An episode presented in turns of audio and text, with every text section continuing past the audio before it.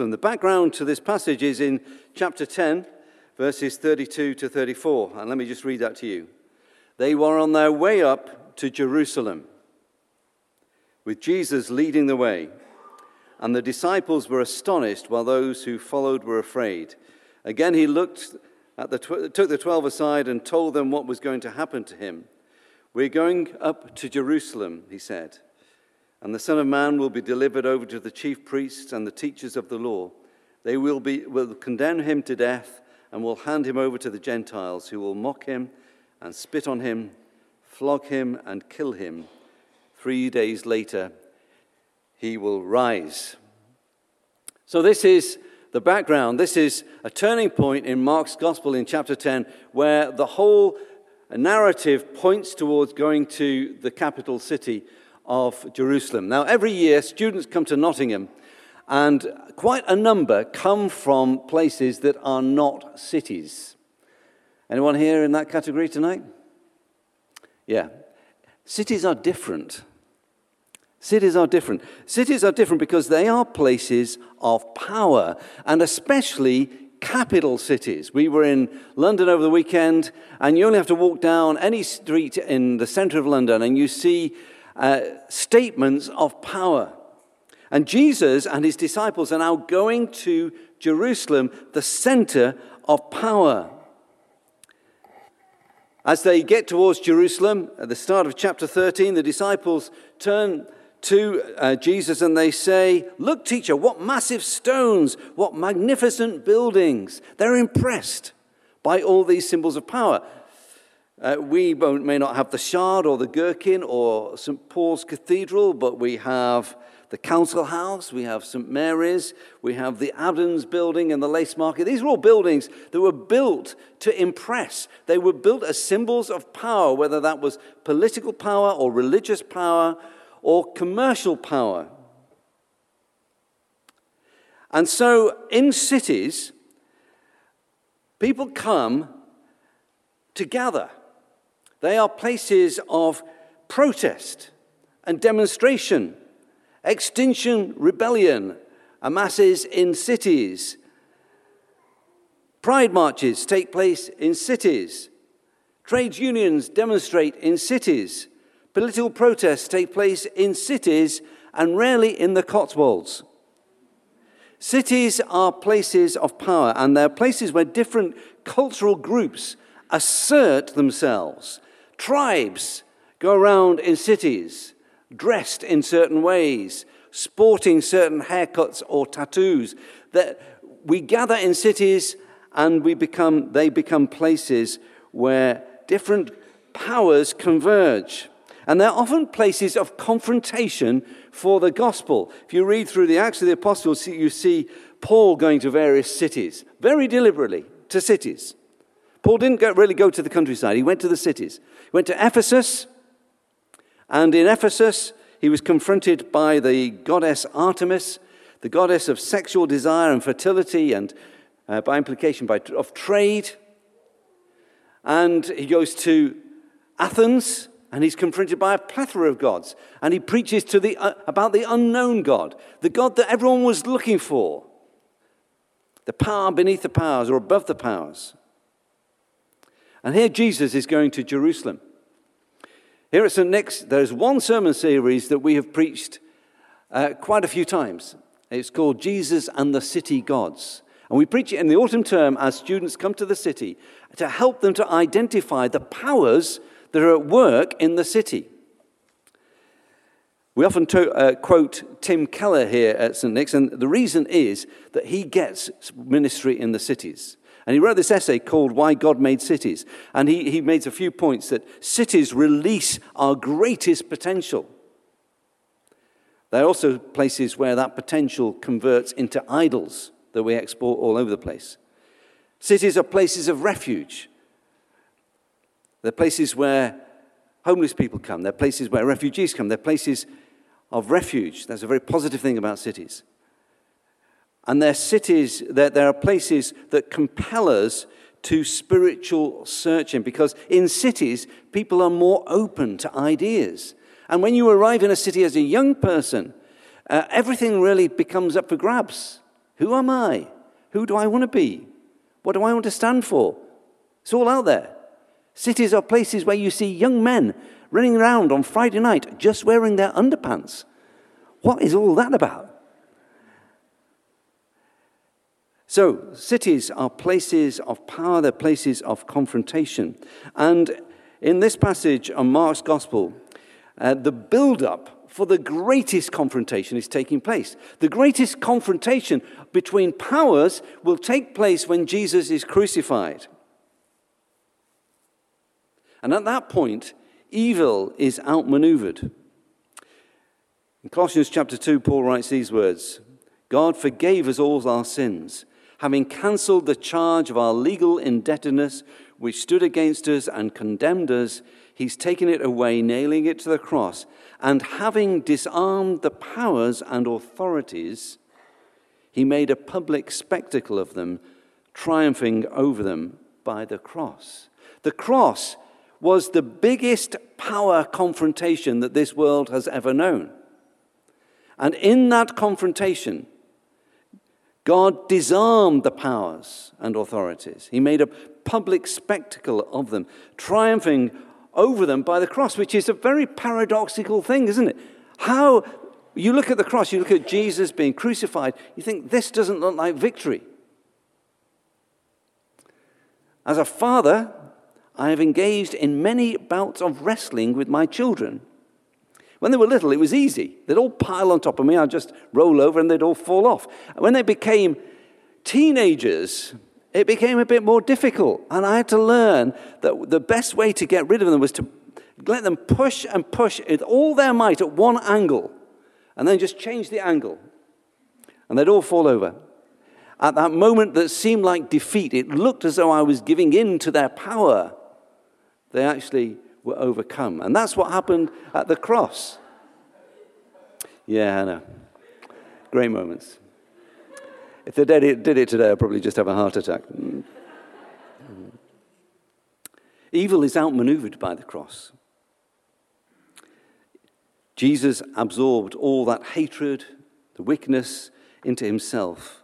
He took it into death, but then, just as it looked as though the powers of religion and military rule had defeated Jesus, God raised him from the dead. So, this is all way of background, by way of background, really, to this encounter in Mark chapter 12. But I wanted to give you that because I wanted to set it in a wider framework, which really conveys the fact that we need to be shrewd when we are dealing with evil. Jesus said, I'm sending you out like sheep among wolves, therefore be as shrewd as snakes and as innocent as doves. And we'd see a degree of that shrewdness in Jesus dealing with these opponents in this episode. Let's just have a look at the background to what takes place. Here's a bit of political background. Here's a map of uh, the area. After the death of Herod the Great, the region was split into three among his sons, known as the Tetrarchs. Galilee and Perea in the north were ruled by Herod Antipas, and the Herodians in this passage come from that area. Then there's an area to the northeast, which is ruled by Philip, and the populous area of Judea and Samaria, in blue on this map, was ruled by Archelaus. Now, in the Roman Empire, when provinces were peaceful and required no troops, they were governed by the Senate from Rome and ruled by proconsuls. But areas that were less peaceful and required some military occupation were ruled by the emperor and governed by procurators. And Archelaus, who governed Judea and Samaria, proved to be a disaster. And in AD 6, his area came under direct Roman rule. And one of the consequences of that was that tribute was paid directly to the emperor. There were three taxes that were levied. One was a ground tax.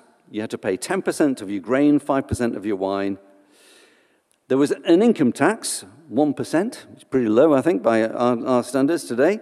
But then there was the poll tax. The poll tax was one denarius for every male aged between 14 and 65. And the poll tax was a cause of great dissension, just as it was under Margaret Thatcher. In AD 6, a man called Judas of Galilee led a revolt with acts of terrorism all over Judea because this poll tax was basically a tax on existing. Different groups in society have different attitudes to this tax. There were the zealots. They refused to pay on principle. To pay the tax was tantamount to accepting Caesar's domination in their lives. There were the Pharisees. They grudgingly paid. And then there were the Herodians who supported the tax on principle. So that's the background to this passage, okay? You got it now? So here it is. Later, this is verse 13, they sent some of the Pharisees and Herodians to catch Jesus in his words. Pharisees paid the tax grudgingly, Herodians supported the tax. And they came to him and said, Teacher, we know that you're a man of integrity. You aren't swayed by others because you pay no attention to who they are, but you teach the way of God in accordance with the truth. Is it right to pay the poll tax to Caesar or not? Should we pay it or shouldn't we? I just want you to notice some of the tactics that um, are being used here. First of all, there's flattery. Teacher, we know you're a man of integrity. Yes, Jesus is a man of integrity. But then they're going to say, You're not swayed by others because you pay no attention to who they are. In other words, we're expecting from you a very plain answer here, Jesus. And then they set the trap. Is it right to pay the poll tax to Caesar or not? now Notice the binary choice. Is it right or not? Should we pay or shouldn't we? Now, this may not be a conversation that you have had recently about paying taxes. But I guess that when you're engaging with your non Christian friends, you find this kind of trap is set all the time. It's an either or kind of trap. Do you support gay marriage or are you homophobic? Are you a Zionist or are you anti Semitic? Are you a narrow minded bigot or do you believe that all religions are equally valid? Do you believe in creation or science? Those ring true? Recognize those sorts of questions? They are, they are false, falsely polarized questions, aren't they? You want to say yes and yes or no and no. And when we're faced with these false polarities, we can be in a lose lose situation.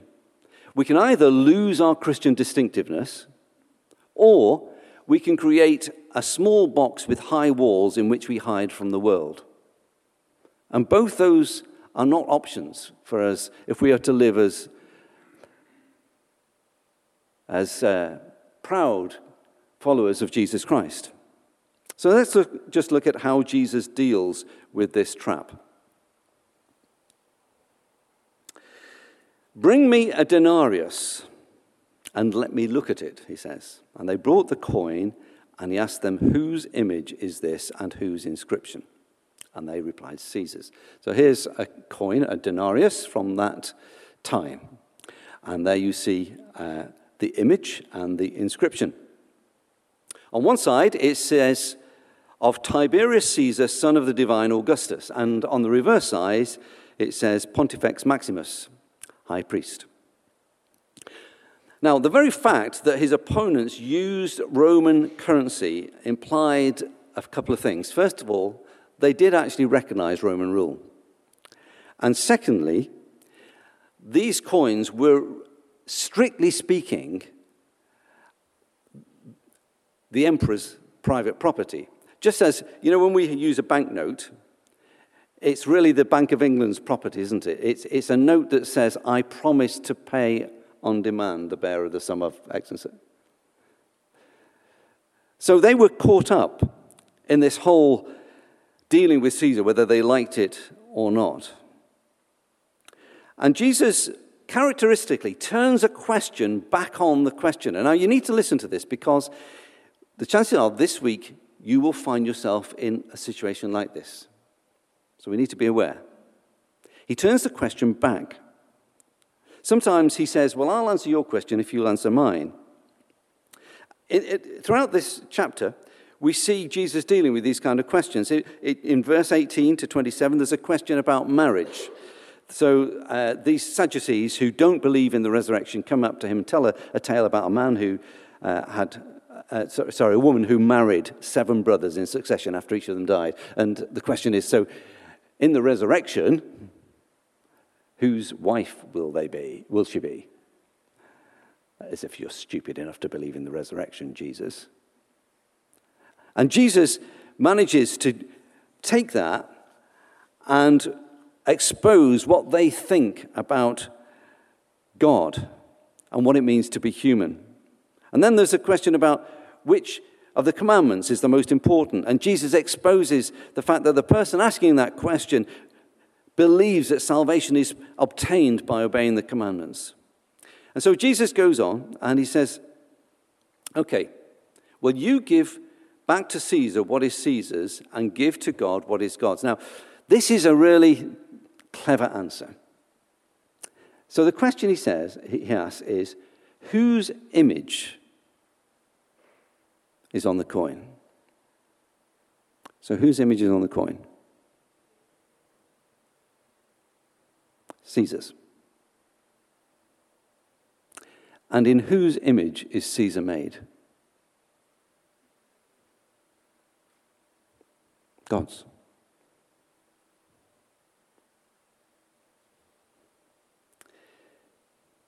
So, by using the word image, he reminds his critics that humanity as a whole is made in the image of God.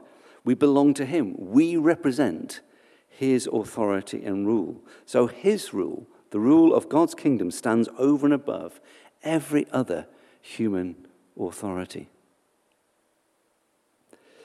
I'm not going to extrapolate from this what Jesus' view of political systems was, but he clearly, there was a kind of pragmatism about this. You know, you, you are where you are. You use this currency. But there's something bigger. There's a bigger question. You're trying to trap me on this false polarity, but I want to point you to something bigger, which is God's claim on the whole of life, the whole of humanity. And as Jesus continues his journey to the cross, it becomes evident that Caesar himself will have to face Jesus' challenge. And if you read ahead in Mark's gospel, and maybe you could do that uh, as we. Uh, well, you will do that as we continue through this series, but maybe particularly as we go into Holy Week. It's all about Jesus being the king of the Jews, the king of the Jews. Are you the king of the Jews? asked Pilate. Do you want me to release to you the king of the Jews? asked Pilate. What shall I do then with the one you call the king of the Jews? asked Pilate. And they began to call out to him, Hail, King of the Jews! That's the soldiers who were mocking him. And the written notice of charge against Jesus read, the King of the Jews. Well, why is it so important that Jesus was the King of the Jews? Well, this is a power struggle going on. The Jewish people, the Jewish leaders want Jesus crucified. And Pilate is using that as a way to demean them by saying, Well, here you are then, here's your king. And as they slug it out, these two powers, and Jesus is crucified, he slips into death and through the gateway of resurrection to emerge as the victor. In AD 70, the Romans destroyed the Jewish temple, these huge to- stones that the disciples pointed out. By 313 AD, the Emperor Constantine used the Edict of Milan to publish the acceptance of Christianity as a legitimate religion in the empire. And 10 years later, it became the official religion of the Roman Empire. Who won?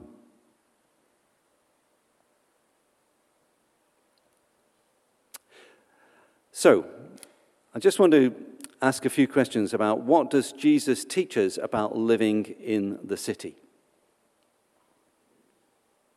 The first is this you cannot avoid confrontation. Because a city is a place where the powers gather and organize. The lines are drawn, and confrontation is inevitable. And you cannot be liked by everyone. So get used to it. One of the most subtle lines of con- confrontation is postmodern relativism, which says there are no absolutes. You have your truth, I have mine, and all we have to do is respect one another. Sounds so nice, doesn't it? And it's utter rubbish if you believe in God. Because if you believe in God, there is truth, a God who reveals himself. There is truth. It's not just not good enough to say, well, you have your views and I have mine. There's, there is right and wrong. Secondly, following Jesus' confrontation, in the, con- in the confrontation that we face, we must not be naive. There will be traps set, false dualisms that we will be asked to choose between. And we're to be as wise as serpents and as innocent as doves. Uh, Daniel uh, and uh, a few others he's got together are putting together the top, I don't know, six or seven questions that we face in our culture today. Because I believe that every single one of us needs to be able to answer those questions. It's the same things that come up time and time again, isn't it? And instead of just staring like a rabbit in the headlights, we need to be equipped to be able to answer those questions. So Daniel's on that little project. Quite how we wheel it out is yet to be decided, maybe through uh, our communities, maybe other ways. Let's not be naive. Thirdly, in the confrontation, you don't have to be nasty and aggressive. Jesus wasn't, was he? You know how it ended? They were all amazed at him. It's not okay to be aggressive or dis- disrespectful or shrill. It's not okay either to run away from the questions. People deserve an answer. And it is okay to say, I'm not sure. Can I think about it and come back to you next time after talking to Daniel or Gareth or whoever?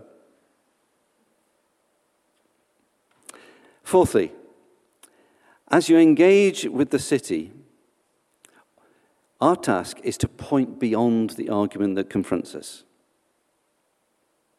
You know, when people get really het up about something, there's a reason. There's a reason that that question is so important to them. And there's a bigger question that they need to face. At the end of the day, your clever answers won't convince people to become Christians. They'll only become Christians as their eyes are opened to a far bigger reality the kingdom of God and Jesus' claim as King. So, give to Caesar what is Caesar's. Give to Caesar what is Caesar's. If you, if you want all the benefits of a city, get involved with the city. If you want all the benefits of the city, engage with the city. Make it a better place. That's why we're here. That's why, for St. Nick's, being rooted in the city centre is so important. God has put us here.